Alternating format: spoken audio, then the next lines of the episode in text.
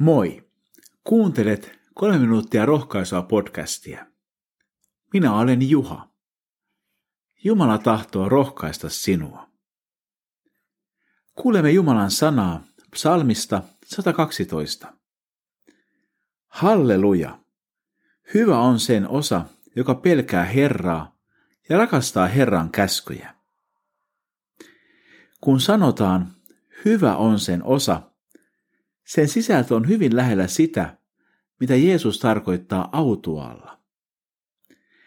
Tässä voimme ymmärtää, että sellaisen ihmisen asiat ovat hyvin, joka pelkää Herraa ja rakastaa hänen käskyjään.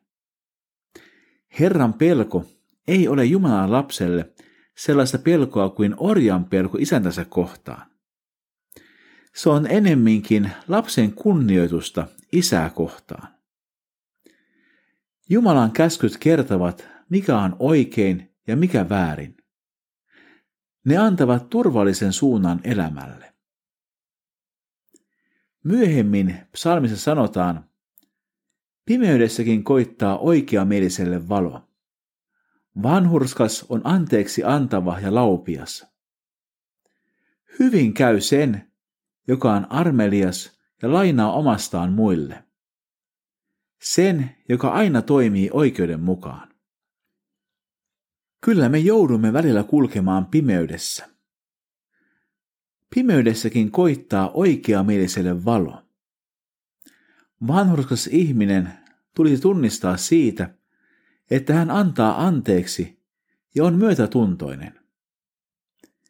Kolossalaiskirjeessä sanotaan, pitäkää huolta, että tulette toimeen keskenänne. Antakaa anteeksi toisillenne, vaikka teillä olisikin moittimisen aihetta. Niin kuin Herra on antanut teille anteeksi, niin antakaa tekin. Sitten psalmi jatkuu.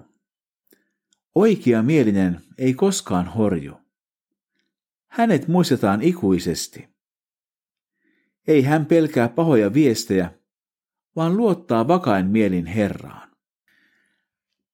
Sana sanoo, ettei oikea mielinen koskaan horju. Kyllä minusta tuntuu, että joskus horjahdan. Mutta uskon, että Jumala on voimallinen pitämään minut pystyssä. En pidä pahoista viesteistä, mutta en myöskään pelkää niitä. Opettelen luottamaan Herraan. Ja vaikka ihmiset unohtaisivat minut, niin luotan siihen, että taivaassa minut muistetaan. Ja sinutkin muistetaan. Rukoillaan. Herra, ole sinä valo pimeydessämme. Pidä meidät pystyssä, kun horjumme. Auta meitä vakain mielin luottamaan sinuun. Jeesuksen nimessä.